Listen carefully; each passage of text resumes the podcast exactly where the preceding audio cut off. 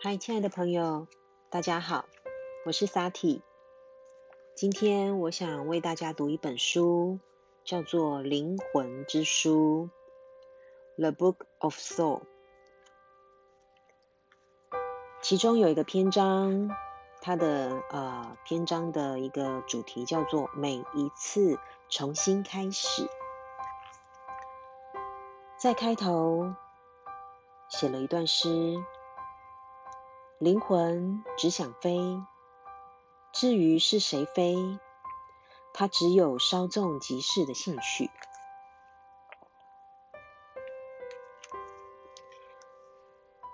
文章的内容是这样子写的：邀请你慢慢的、静静的聆听。前阵子，我站在罗丹的《青铜时代》这尊作品前。这二十年来，我大概亲眼欣赏了八次。这尊雕塑实在过于写实。一八七七年在巴黎沙龙展出时，罗丹甚至被指控是以真人铺上石膏才制作出来这件作品。雕像的眼皮紧闭着，嘴唇微起，他的右手放在头上。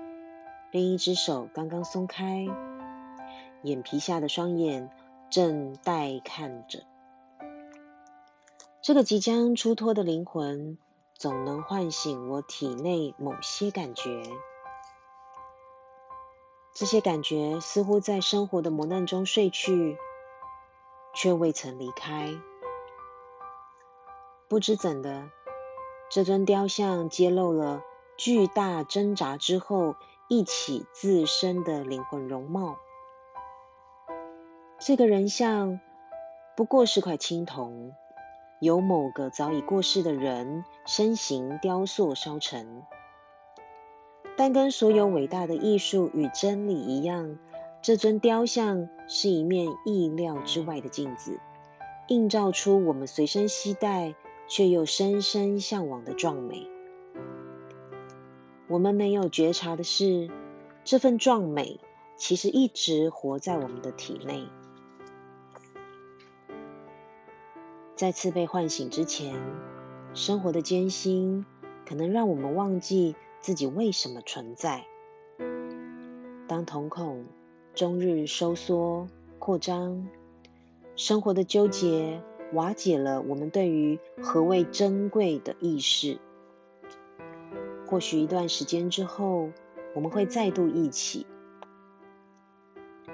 这份意识的消减与扩张，是一种日以继夜的内在形式，而任何事情都可以让这份意识产生崩毁，例如痛楚、忧虑、恐惧、疾病、对所爱之人的过度认同。忽然烟消云散的目标，或者是自身价值的失落。跌出第一段婚姻之后，我狼唱着想起自己是谁。抗癌过程在鬼门关前走一遭之后，我想起出生的感觉。工作十六年，然后失业。我想起那种只用自己的名字与世界接触的感觉。每一次的重新开始，我都在震撼中记起一个道理：我们原本的样子早已足够，随时准备好要爆发旺盛的生命力，如同罗丹的青铜时代。每个人都是美好的灵魂。寻觅着一次又一次活过来的方式，灵魂持续透过生活中的缝隙不断涌入，直到我们记起自己与所有生命是如此紧密相连。然而，纵使往前走是一个绝对正确的选择，但总有一部分的我渴求着过往的身份与生活。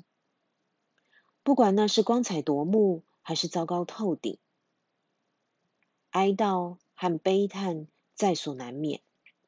但问题还是一样，我们是为了什么哀悼，又害怕放弃掉什么呢？历经难关与纠葛，我们一直处在扩张与收缩的循环。我们累积并栖居于某个自我，结果只是使他几乎满意而出。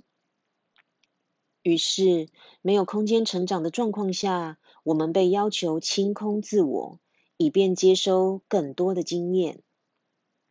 这种积聚与清空的进程。让我们得以把所学融入一种更为根本的自我感。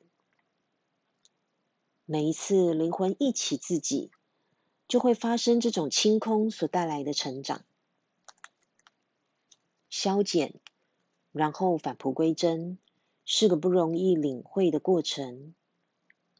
因为我们所处的文化，心心念念都是自我价值的扩张，也就是说。我们的文化执着于将自我放大，却从不鼓励清空自我。但是，我们必须清空，才能接受新的知识。自我的价值，并非来自它包含的东西，而是来自那些穿过它的东西，如同树木或旗帜，会因为穿过它们的风而活过来。倘若无论如何都得自给自足，我们会变得思想狭隘，而且极其失衡。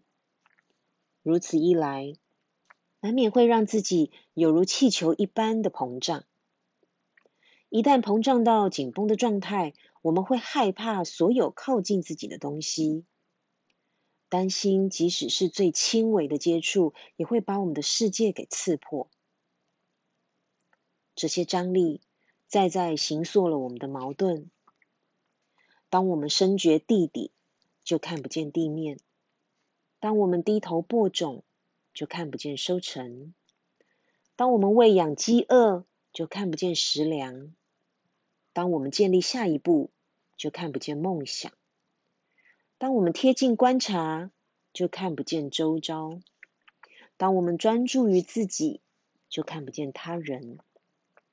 当我们过着非常个人的生活，就看不见穿过众魂之灵的力与美。我们的目的并非在靠近的跟遥远的目标之间做出抉择，而是让世界之光穿过人性而闪耀。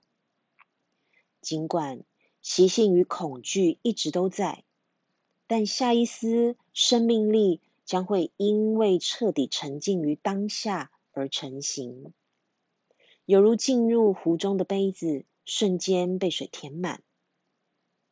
活在当下，就有如受经验摧折，而把生活之杯进入了生命之水，这会填满并唤醒我们。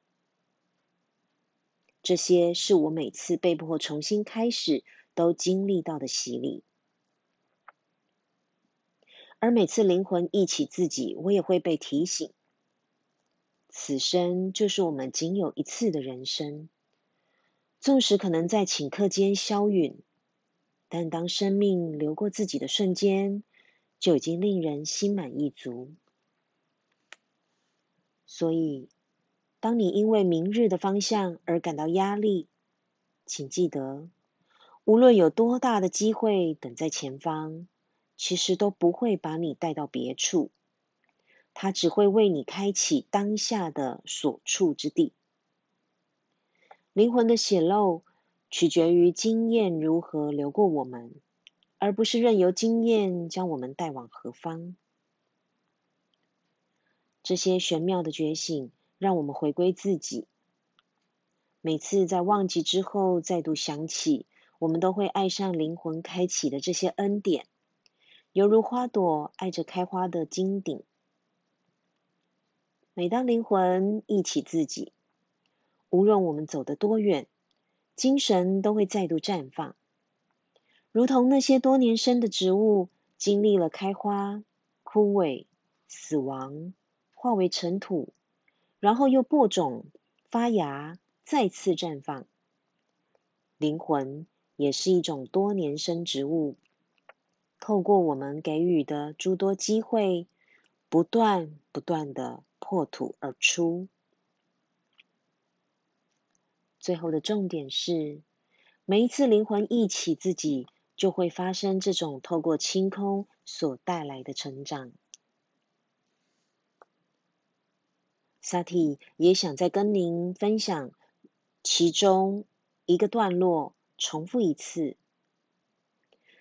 当你因为明日的方向而感到压力，请记得，无论有多大的机会等在前方，其实都不会把你带到别处，它只会为你开启当下的所所处之地。灵魂的显露取决于经验如何流过我们。而不是任由经验将我们带往何方。这本书在每个篇章的最后都会写到一个带着走的课题，可以让我们在阅读完这一篇之后进行一些自我的内在练习。这个篇章的课题练习的内容是，